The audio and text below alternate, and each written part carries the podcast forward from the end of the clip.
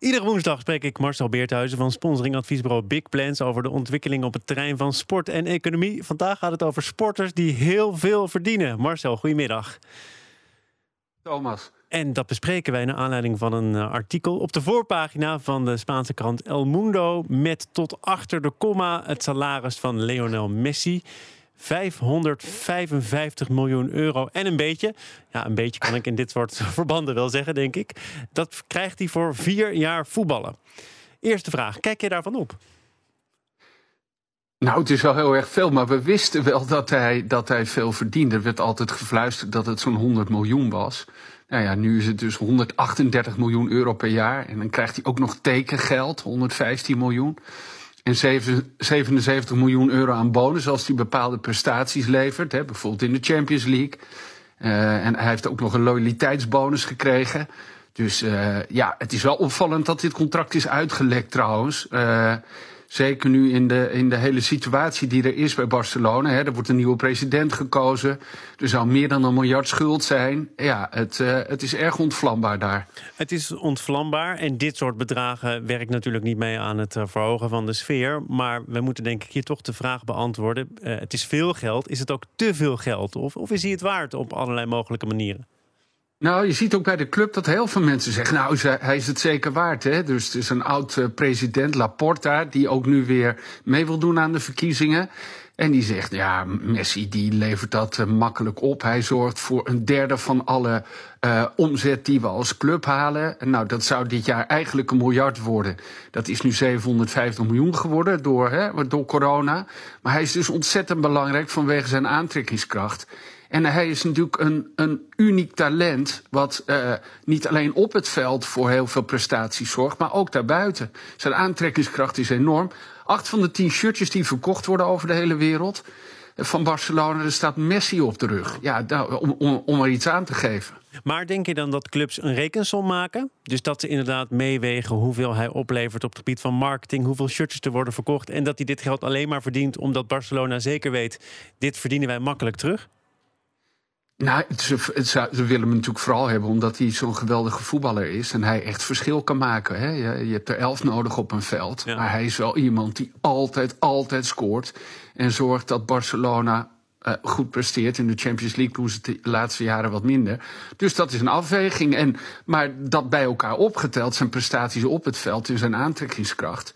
Ja, en het is wel interessant, want uh, niemand heeft natuurlijk tegen Barcelona uh, een, een, pistool op het hoofd gezegd, gezet om te zeggen: je moet deze bedragen betalen. Hè? Het is ook onderdeel van onderhandelingen. En zij willen hem blijkbaar zo graag houden dat ze ook bereid zijn om dit soort astronomische bedragen te betalen. Ja, Messi is een uniek talent, dat zei je net zelf. Maar kent hij in financieel opzicht ook, uh, als je kijkt naar andere sporten, nog zijn gelijke? Zijn er andere grootheden met eenzelfde bankrekening?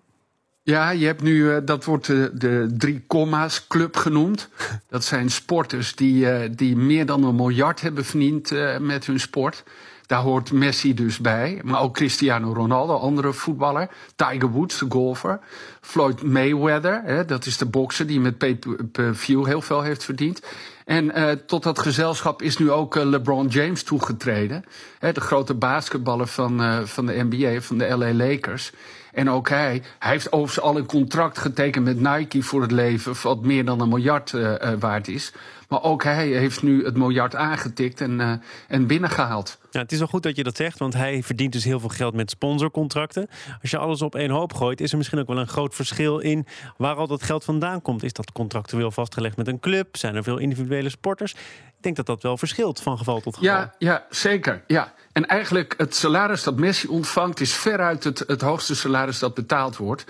Nou ja, die Floyd Mayweather, die, die kreeg dus een aandeel van de pay-per-view van een bokswedstrijd, hè, verschillende bokswedstrijden. Die verdiende daar ook ongelooflijk veel mee. Maar zo iemand als LeBron James, die dus nu op een miljard staat, die heeft uh, zeg maar 700 miljoen dollar verdiend naast het veld. Dus met sponsorcontracten, endorsements, uh, mediacontracten en al dat soort zaken. Dus dat kan ook niet anders, hij want hij zit volgens mij in een sport waar een salarisgrens is, toch? Een plafond. Ja, je hebt in, in Amerikaanse sporten eh, ook nog wel in wat andere landen salary caps. Hè? Maar, maar in het basketbal heet het dan een soft cap. Oh. Dat betekent dat bepaalde spelers, bijvoorbeeld free agents, hè, waarvan het contract afloopt, die mogen ze dan wel houden. Uh, en dan mogen ze dus wel het totaal van salarissen dat ze mogen betalen overschrijden. Uh, overschrijden. Als dat gebeurt, moet de club een luxury tax betalen. En uh, in het geval van basketbal gebeurt dat dus ook. maar goed, ja, de, de, de grootverdiener in de, in de Amerikaanse sport is Patrick Mahomes. Mahomes die, eh, die, heeft, die speelt aankomende zondag de Super Bowl finale van de Kansas City Chiefs. En die heeft onlangs een contract voor 503 uh, miljoen dollar getekend voor 10 jaar. Omdat hij daar de quarterback is. Ja, da, daar gaat het over in Amerika. Ja, dat, dat, zijn, dat, zijn, dat zijn bedragen, ja. want Marcel, we moeten, we moeten een afronding. En iets wat ja. mijzelf dan toch uh, in, in grote mate bezighoudt, zijn natuurlijk supporters, als ze allemaal weer mogen komen, ja. die al hun geld bij elkaar schrapen om een seizoenkaart ja. te kunnen kopen. En die lezen dan op de voorpagina van de grootste sportkrant van eh, Spanje dit soort bedragen: 555 miljoen in vier jaar. Maakt het dat de sport ook niet heel onsympathiek en te ver van de mensen af? Nou ja, kijk, fans hebben daar nooit kritiek op. Het bevestigt vooral de mening van mensen die toch al vinden dat er in dat voetbal veel te veel geld wordt uitgegeven en dat het eigenlijk maar een spelletje is. En dat het belachelijk is dat er zoveel verdiend wordt hè, in een miljardenindustrie. Uh, dus er is ook een hele grote groep die heeft er geen enkele moeite mee. Ja, en, uh, en, en die blijven het voetbal ook altijd volgen. Hè. En het is ook iets van alle tijden, Thomas. Hm. We kunnen er ook, ook blijven praten. De bedragen worden steeds hoger. En dat is ook meteen wat zoveel mensen bindt uh, en verbindt met voetbal.